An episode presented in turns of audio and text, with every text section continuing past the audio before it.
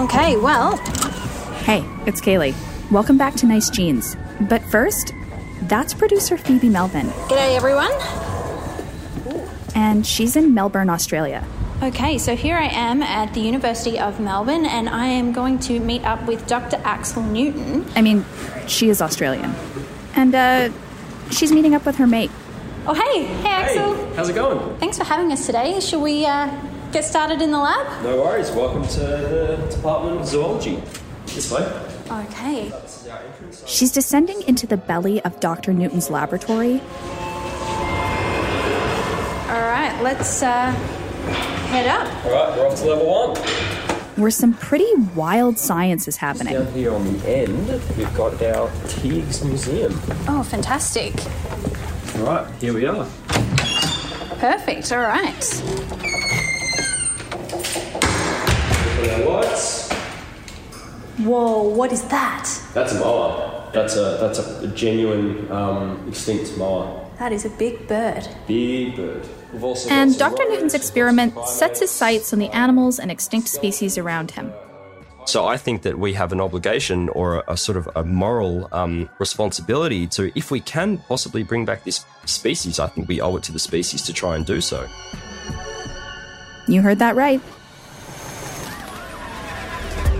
You're listening to Nice Genes, where we peek into the world of genomics, sponsored by Genome British Columbia.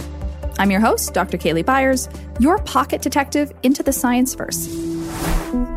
All right. So, Show us what you've got. back to the lab. Ah, there we go. So, this rarely sees the actual light of day, but we have a collection of three skulls here at the museum. Okay. They're looking at the preserved remains of a thylacine, This one was or better known as it's called the Tasmanian tiger, but they're also known as the Tasmanian wolf, and it sort of evolved this, you know, dog or wolf-like. And are these the um, skulls that you'll be using to get the genetic information for your project? Um, no, so unfortunately, these ones, the DNA would be quite degraded. Um, so we use a preserved pouch young specimen in ethanol that's housed over at the Melbourne Museum, and we get some really good quality DNA from that because we actually. In this episode, we're looking at a couple of big questions. Our planet is facing a significant threat due to climate change. It's getting hotter and harder for life on the planet to survive. But with sciencey tools like genomics, we're better positioned than ever before to save the critters on this planet. And maybe even bring a few back.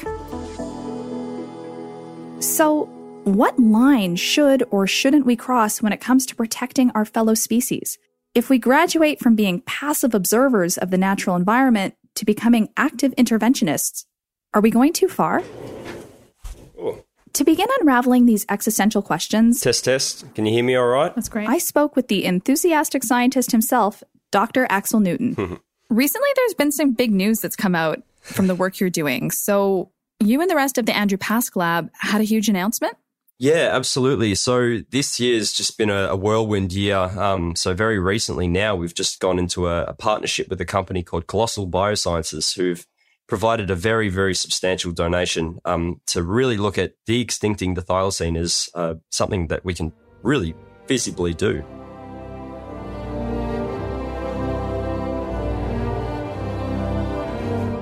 Can you tell us how you ended up here? How did you become a scientist inspired to resurrect long gone animals? Right. So it's actually super cliche, but I mean, one of my biggest inspirations or sort of dreams as a child was, um, you know, seeing Jurassic Park and seeing them bringing back dinosaurs and, and also movies like Gattaca. Just this prospect of genetic engineering, something that's always been very interesting to me. Long story short, I was very fortunate enough to meet my current um, boss, Andrew Pask, at the University of Melbourne, who I heard was doing some work on um, thylacine genetics. And uh, being an extinct animal, this immediately resonated with me and was something that I really wanted to do.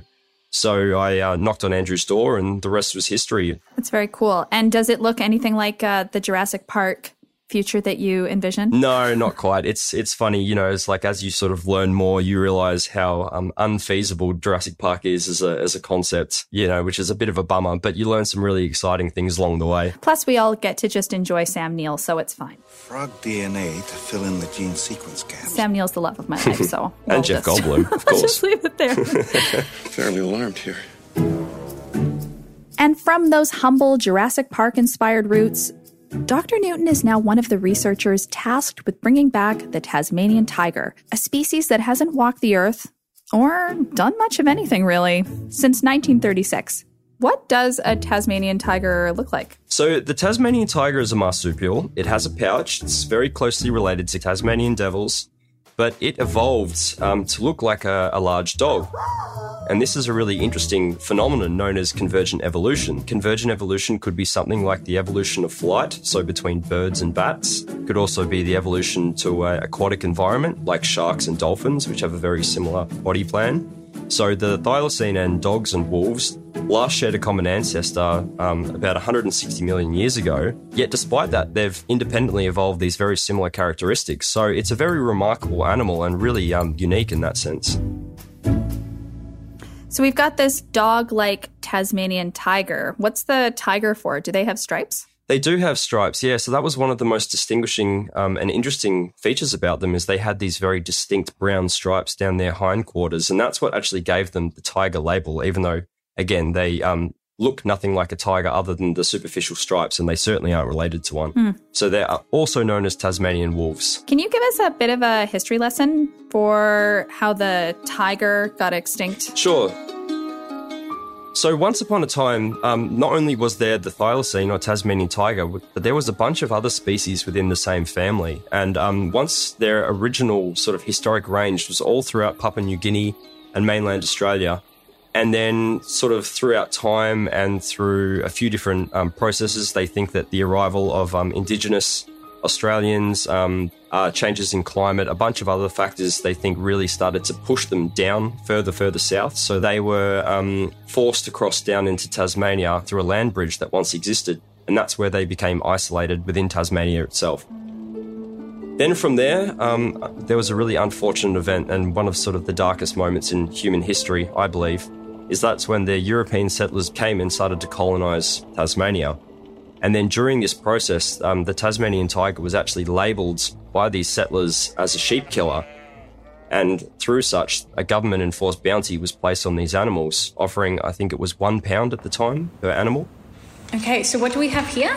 So here I'm actually holding one of our larger um, specimens. We sort of call this one Rex, but this is a skull of a, an adult, um, quite a large adult thylacine, uh, probably about 100 or so years old. And through that government imposed bounty scheme, the thylacine was unfortunately eradicated and completely hunted to extinction. Um, and you can actually see one of the interesting features about this skull is that it has a bullet hole through the nose, which really sort of demonstrates the fact that these guys were hunted um, through the government imposed bounty scheme. There was a small population of them that were kept within the zoos, but they died out quite quickly, unfortunately. And then the last individual, who was known as Benjamin, died in, uh, one of the zoos in 1936, and that was the sort of official uh, end of the species. It's a really, really unfortunate story. And is there any reason in particular that you think we should bring them back? I think that we have a moral obligation to do so. I mean, you know, we're not talking about an animal here that just went extinct because of natural processes. You know, this wasn't the dinosaurs being wiped out. This wasn't the mammoth, um, you know, progressively being wiped out either. This was an animal that existed within. There are people on this planet right now that are still alive that saw these animals in real life. I spoke to my grandma yesterday. She remembers seeing one at the zoo in Adelaide when she was a little girl. There so there go. are still people alive who remember seeing thylacines. This was an animal that was here not very long ago and was hunted to extinction. They were eradicated by human intervention. I think that's great. And I want you to know that I saw the parallel Jurassic Park there and Jeff Goldblum's speech around dinosaurs had their shot. had their shot and nature selected them for extinction. And this is not the same thing. No, so it is. I want you to know that I saw you and I loved it. Yeah, absolutely. Yeah, yeah, they totally had their shot. Um, this was an animal that never really got to have its shot. We're going to get into the nitty gritty of exactly how scientists are using genomics and DNA to bring extinct species back, like the Tasmanian tiger. But there's one important step we need to touch on first. Uh, it's a pleasure to meet Hi, you. Vivian. I'm excited to meet you. Yeah, lovely to meet you too. So I reached out to another Aussie guide Okay, to chat about bringing species back from the brink. yeah, let, let me know when you want to go. Can you introduce yourself to us? Yes, um, I'm Dr. Carolyn Hogg, and uh, I guess if I had to describe myself, I would describe myself as a conservation biologist who uses uh, the latest genome technologies and artificial intelligence to try and figure out better ways to inform management decisions around conservation, translocations, and captive breeding. Our big question in this episode is about that line that exists between observing the natural world around us and then actually intervening in it. And so, where do you think we should sit there? Well, I, I think unfortunately in today's world, uh, the natural world is not the natural world of 100 years ago. Um, we've fragmented the landscape severely. We've impacted it with agriculture. Climate change is causing massive effects with forest fires, like mega fires all over the world. There's drought, there's floods. And so, really, there is no longer kind of the natural world that we can leave to fend for itself because we've, we've separated the landscape too much. And so now is the time to to start being a bit smarter about how we, we make decisions and how we, we manage that landscape moving forward. And actually, you were talking a little bit about forest fires as just one example. So, can you tell us a little bit about what Australia has faced in terms of forest fires? Yeah, so um, Australia is a land of extremes. It's a land of fire and flood and, and drought. So we go through these massive cycles of drought and then we have these massive cycles of floods. And unfortunately, it's getting worse uh, in more recent years. Like the Australian bush is designed to burn. So a lot of uh, our trees and our plants won't actually germinate if they don't have smoke. And so our landscape's always burnt historically. But what's happened in 2019, 2020, it was the end of a significant drought period. Um, land management practices have changed a lot over the last 50 years. And so essentially it was, the, it was the perfect storm. David talked there about the wildfires that have devastated parts of Australia. Hundreds are still burning, mainly across the southeast of the country, where the authorities are desperately trying to prevent. So in New South Wales, where I live, uh, we had large um, tracts of land burnt during the 2019-2020 megafires, which you know went all over the world. Saw what happened uh, for koalas in the state that I live in. They lost 25% of their habitat in those fire events, and in some areas where we knew that was like the last population of a frog species or some of the streams, they actually went out and brought the animals into captivity and and kept them in for captive breeding programs, and they've been releasing them back into the wild. Uh, Woolworths, which is one of our biggest supermarket chains here in Australia, donated, I can't even mem- remember now how many hundreds of tons of carrots. And they flew helicopters over the national park mountain range and threw carrots out the door to so the herbivores, such as the rock wallabies and, and the macropods, had something to eat they estimated that three million individuals, species, died during during those fires here in, in New South Wales. These fires were they burned so hot and so fast, it, it literally looked like the face of the moon. That's heartbreaking. Yeah, it's it's just soul destroying. For us as conservation biologists in Australia, it really felt like the opportunity to raise the profile about biodiversity loss and conservation and the crisis that we find ourselves in. So, thinking about the spaces that humans occupy, right? They don't look like what they used to look like. And one term that's used for thinking about turning those spaces back into something what we might consider to be a little more quote unquote wild is uh, rewilding. So, can you tell us a little bit about what rewilding is and how that sort of comes into play with your work?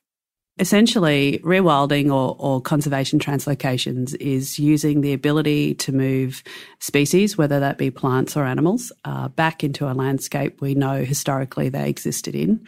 And in some of those landscapes, uh, the individual species still exist, but because they've been separated from other species for a long period of time, you essentially are doing gene flow, so you're augmenting the population. So I think rewilding is kind of like this term that's all encompassing for revegetation, putting animals back, putting plants back. And then trans, conservation translocations is really the act of, of moving individual species around to try and, and facilitate that kind of wild type environment to come back.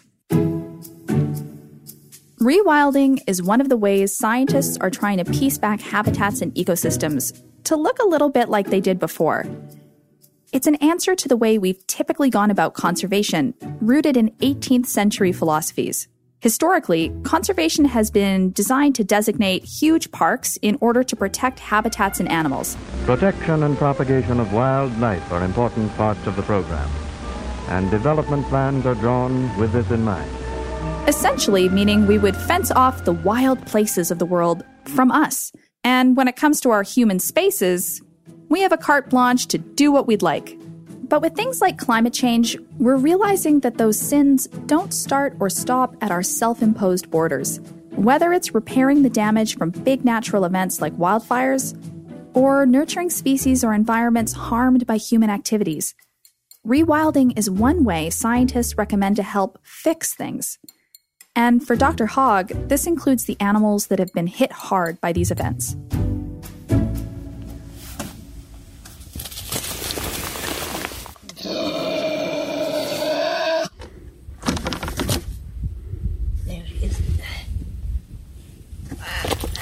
So, that clip we just heard is of you releasing a Tasmanian devil back into the wild. Can you give us a bit of a synopsis of what happened in that video and, and what has sort of happened to Tasmanian devils in the past? Why are you studying them? Okay, so I'll start with what happened in the clip and then explain what's happened to devils. So uh, the sounds that you heard, that that really kind of high pitched screeching sound is is the sound that devils make. And that's actually how they got their name. So um, Tasmanian devils are a nocturnal uh, marsupial carnivore. They're the largest marsupial carnivore in the world. Uh, they won that salubrious title in 7th of September, in fact, in 1936 when the last Tasmanian tiger died in a zoo in Hobart. Just an aside here, folks. The Tasmanian devil Dr. Hogg is researching, the one of Looney Tunes fame, is not the same as the currently extinct Tasmanian tiger mentioned earlier by Dr. Newton. Totally different animal. Tasmanian devils actually den underneath people's houses and they scream like that underneath your house. And so when Europeans first arrived in Australia, to them it sounded like, you know, the devil living underneath the house, and, and that's literally how they got their name. Uh, so that devil was a little bit unhappy when we opened the trap door, uh, and then you hear us just like dumping it out of the PVC pipe trap that we trapped them in and, and it running off into the forest. So the reason we study Tasmanian devils is in 1996, uh, Christo Baars, who was a National Geographic photographer, took a, a photograph of a devil uh, with these massive uh, open tumours on its face in the northeast part of, of the state of Tasmania. And jump ahead a few years, it turned out that the tumours were in fact an infectious cancer. DFTD, or devil facial tumour disease, as it's known, has now spread across about 90% of the state of Tasmania. And we've seen uh, probably population decline of about 80% in the entire species across its range. And, and so if we lose Tasmanian devils out of the landscape, that's just going to have knock on consequences for all the other um, smaller marsupials that live in the critical weight range between about 500 grams and one and a half kilos. And so, yeah, that's the, one of the key reasons why we, we're trying to make sure we can keep devils in the landscape. Dr. Hogg was tasked with finding a way to save the Tasmanian devil. I'd been tasked with managing the, the devil insurance population, and all we had was I think we had about 250 devils in, in about 12 zoos in 2010. And I had a question around whether the devil founders that came into the insurance population were they related to one another. And someone was like, "Oh, there's, there's this woman at Sydney Uni Kathy Belov, and she's able to do genetics. So I walked into her office and I was like, someone told me you do genetics. And what I discovered later is Kathy's actually a world specialist in immunogenetics and marsupials. So it was definitely the right person's door to knock on. Long story short is we've now sequenced probably close to four and a half thousand devils between the insurance population and all over the state of Tasmania. It's the most comprehensive study now where we actually have a handle on the genetic structuring across across the state. So Tasmanian devils are actually one of the most genetically depauperate species I work on. We sometimes joke that they're the, it's a game of clones. They're just very, very similar to one another. And so we suspect it's because of this low uh, levels of genetic diversity, particularly in the immune genes. Um, and that's one of the reasons we believe the cancer can transmit so readily between individuals. So it starts off as a little like pimple, uh, usually on the inside of the lip or on the outside of the lip. And it, essentially the tumour just grows. So the tumour grows to such an extent it can destroy the jaw, eat away half of the face block the respiratory system, block it so they mm. can't feed, so they starve to death. It is gruesome. Mm. Uh, it is. It is. It's quite a gruesome disease. And so the way it's transmitted is devils, particularly during uh, breeding season, males and females will bite one another around the facial area when they um, when they're mating, and that seems to be uh, the biggest incidence of the transmission of the cancer. So you've got you know a combination of factors. You've got devils have low genetic diversity, and then you have a cancer which is biologically is very clever. It, it, it does things you know to hide from the immune system and to make the the environment it's infecting that be the best possible environment for it to survive in. And so we take devils from the insurance population, they go to an island called Maria Island, and we mix the populations on the island. So the idea is, is every time you have a mixing event, you're creating more and more genetic diversity in the devils. And it's those devils that we use for translocations. And then we pick a site on Tasmanian mainland and we, we, we release the devils. So she went on to use genomics as a way to increase their genetic diversity. Maybe that would solve the disease problem the very first release we did, we took 20 animals out of captivity and we released them. And within the first five weeks, four of them were killed on the road by cars. The next release we did, we lost another very high percentage of devils um, to roadkill uh, in the first uh, six week period.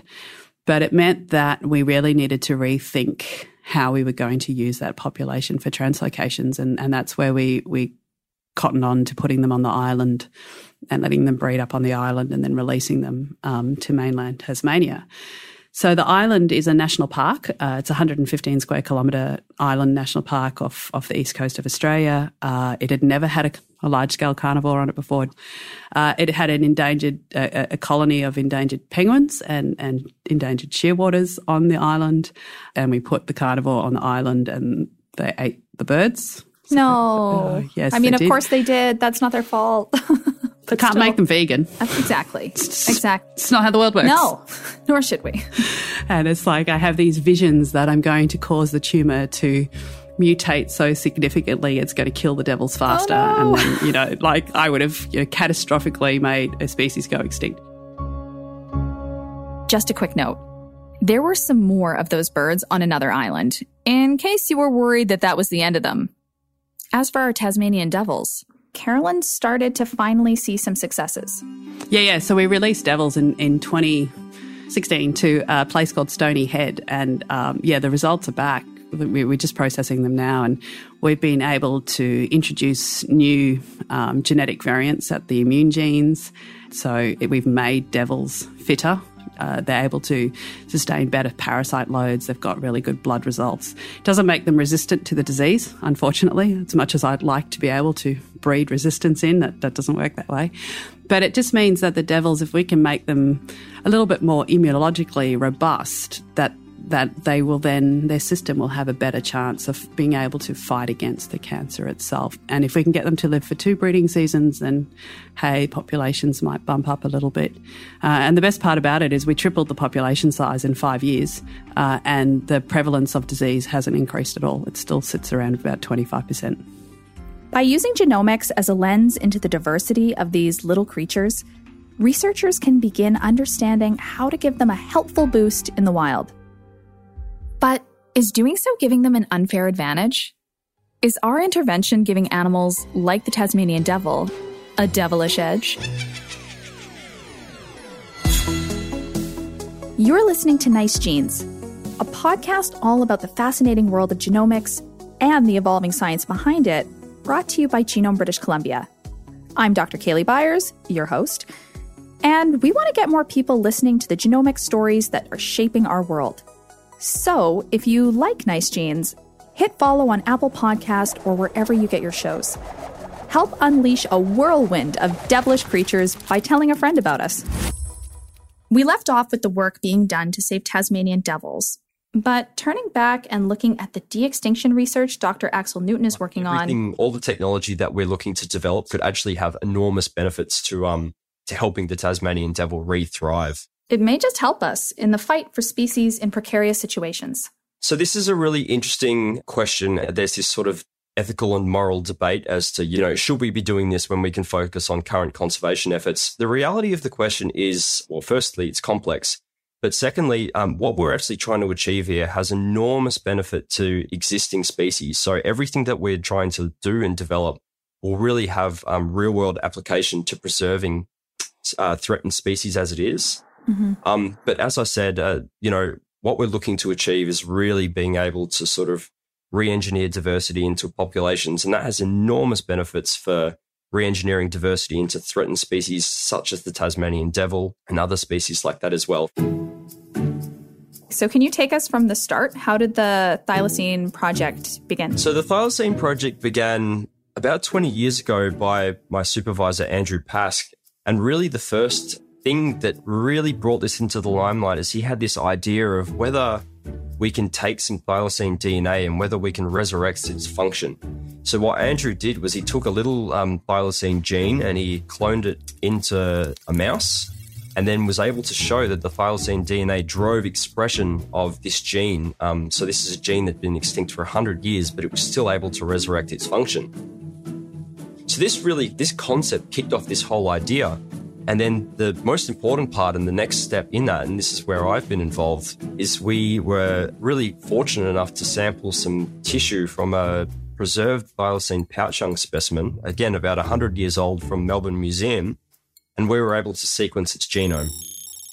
Now, the genome is the first step for any of these processes. We need to have a, a really good quality um, build of its genome, effectively its genetic blueprint. And now, as we stand today, we have a really good um, near chromosome level assembly of this extinct thylacine, which is remarkable for an extinct species. All the sagas in its place. So where are we now? The box. So here we're in the we're in the um, biosciences for animal facility that we have in the basement of the building here, and in here we have all of our research mammals, um, or animals actually. We have mice, we have dunnarts. We've also got some um, carp and some cane toads for some other projects. Mm-hmm. So today I'm just going to show you some of our uh, little research marsupials, our dunnarts. So these are little carnivores. They're like mice, but they've got little sharp pointed teeth. They eat cat food. Um, Cat food. Cat food, yeah, that's what they like. One of the one of the really cool things that we found when we actually sequenced the thylacine genome is we not only sequenced the genome, but we did some really interesting analyses to look at its kind of relationship amongst other marsupials. Are you guys in, in the act? You look like it. Do we need to put a PG 13? Are they in the act? I think they were just having a cuddle. Just a cuddle. Yeah. And what we found was that the Tasmanian tiger actually shares a very similar genetic distance. So that is, it's kind of very similarly related to the Dunnarts, um, Tasmanian devils, quolls. They're so small. Yeah, they're tiny. But effectively, the, the findings were that it didn't really matter which uh, of these closely related animals we used because they all were in the same sort of ballpark. So, because the Dunnart is small, uh, it's easy to, to keep in captivity, it's easy to breed, it breeds all year round. There's many benefits of using it as our surrogate model species, you know, and we can't do the Tasmanian devil because it's obviously got this really, um, you know, unfortunate facial tumor disease and they're quite a threatened population as it is. Okay, so put them away. Yep, there are Dunnarts. What else goes on in that in that latter stage? How do we move from Dunnart with thylacine there to thylacine? Really, um, really sort of simply, the project is number one, sequence the thylacine genome. So that's a big tick. We've done that and we've got it in a really good state. Number two, and which in my opinion is probably the most uh, intense and challenging, is re-engineering that Dunnart cell into a thylacine cell. Number three is developing techniques where we can go and culture that cell through to an animal, right, to an embryo, and then through to birth. And then number five is actually housing and growing that animal into a, a healthy adult. Now, that number five actually is probably one of the most simple that we can do. And that's because marsupials have a really interesting mode of reproduction that isn't really seen in other animals. And that is the fact that they're born in a tiny, tiny little jelly bean like state. They crawl into their mother's pouch and they do the rest of their development in the mother's pouch. Now, we think that thylacines probably only had a gestation of about two to three weeks. So, what it means for us then is that once we have that thylacine cell, if we can turn that into an embryo, we only have to really artificially culture that for about three weeks before that animal is born. And we can then go and put that in the pouch of another closely related species or um, hand rear it and stuff like that. Is there any like side stage where you get adorable little Dunnart that also has stripes? I mean, that not. would, you know, that would be something that I think would be of interest to people, right? If you could get little striped mice or striped Dunnarts. I think the the really important, and I'm glad you asked that actually, because one of the most important things I think um, that needs to be mentioned is through this endeavor, we're not interested in trying to make uh, almost thylacine, right? This animal has to be a thylacine. It has to be a 99.9% thylacine. It, we, we don't want to make this weird hybrid animal. And I think that that's where we get a lot of sort of criticism from the public is they're saying, oh, you're playing God and you're, you're going to be making things that aren't natural. I agree with that. And I don't, I don't want to be making these, you know, weird hybrid abominations. We want to ensure that we have a 99% thylacine and that's going to take a lot of work and a lot of time and rigor, but we will get there eventually. Why is the thylacine itself important? What does it bring to the environment? Um, what would we get by bringing it back? So, not only was the thylacine emblematic of Tasmania because it was this truly unique animal, it was also a carnivore. And in its ecology, it was the hypercarnivore. You know, it was the apex predator, it was the top of its food chain. So, effectively, by removing an apex predator from an environment, you destabilize the food chain, you destabilize the ecosystem. And a really good example of this is actually um, when the wolves were removed from Yellowstone National Park. And then there was this really interesting study recently where they reintroduced those and they looked at the flow on effects of reintroducing that predator into the ecosystem and it had enormous benefits. So this is what we're kind of looking at here. We're looking to restabilize an ecosystem by reintroducing its apex predator. And again, going back to this idea of the dinosaurs or something along those lines, that's 65 million years ago where these ecosystems have dramatically changed throughout time. With the thylacine, we're talking about 100 years. We're talking about a blip of time and changing ecosystems. So we believe that if you were to reintroduce that animal to that environment, everything is still pretty much exactly the same. It should just kick off where it left. Right. It wouldn't show up being like, oh no. Yeah, like what's going on? what's what are all these here? things? Yeah, it would start to control some of the smaller, you know, herbivores and, and pests and, and things like that that are getting out of control. Yeah. From thylacines, woolly mammoths, and Christmas Island rats, scientists are getting to a point where the animals that were lost through history might be able to make a reappearance. Bringing all of this together, I want to ask if we can bring these species back, does that mean we should be rewilding the habitats that have moved on without them? And if so, what are the consequences? Back to Dr. Hogg. If we can bring species back that have been extinct for a long time, does that mean that we should set them free into their old habitats? Like we've got this process of translocation. What are those repercussions of bringing them to where they were before? I mean, de extinction is a very hot topic these days. And, um, you know, I think one of the, the conversations that needs to happen in the de, extinction discussion is, is the ethics of it. You have to be able to de extinct a species uh, and have it with enough genetic variability that when you release it, it has enough adaptive potential to be able to live in the environment in which you release it to. Uh, and we can't actually do that successfully at the moment with species that haven't gone extinct. so that's something just to keep in the back of your mind.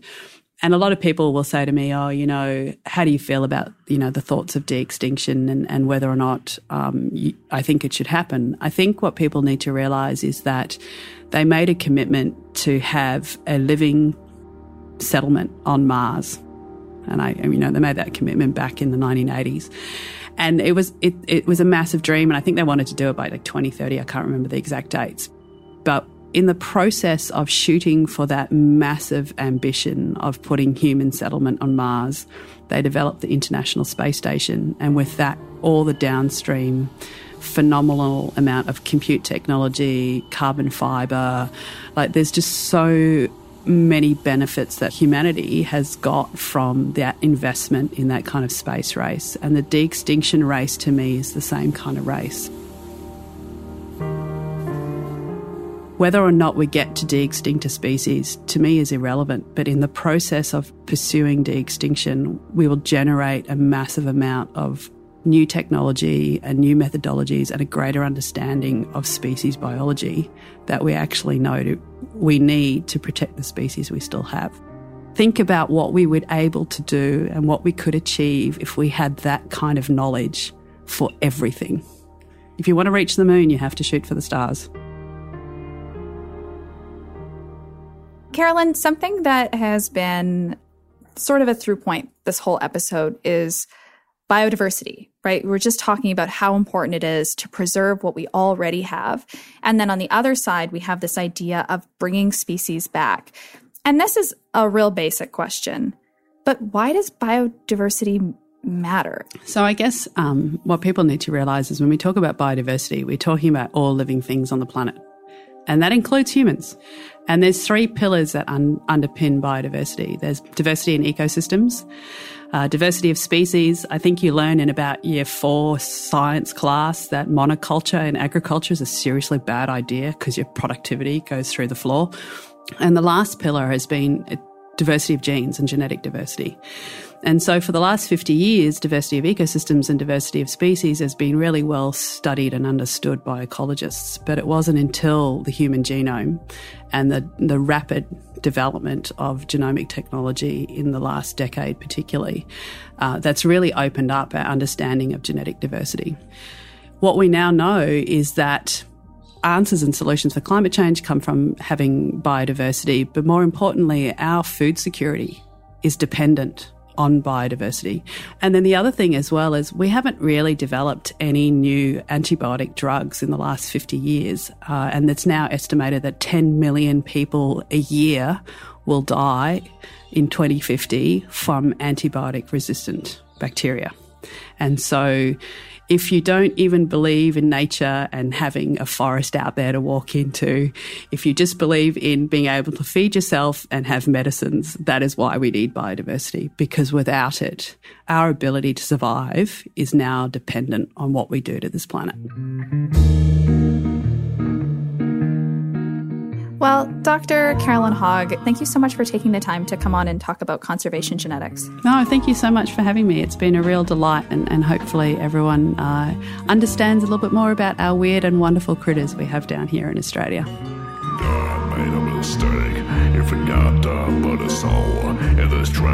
It may be a while yet before Dr. Axel Newton unveils a living and breathing Tasmanian tiger. But it's clear the work he's doing might help folks like Dr. Carolyn Hogg with protecting this planet and the creatures scurrying across it. My guests for today have been Dr. Axel Newton, Research Fellow for Comparative Genomics at the Thylacine Integrated Genomics Restoration Research Lab and at the Andrew Pask Lab, and Dr. Carolyn Hogg, Senior Research Manager of the Australasian Wildlife Genomics Group at the University of Sydney.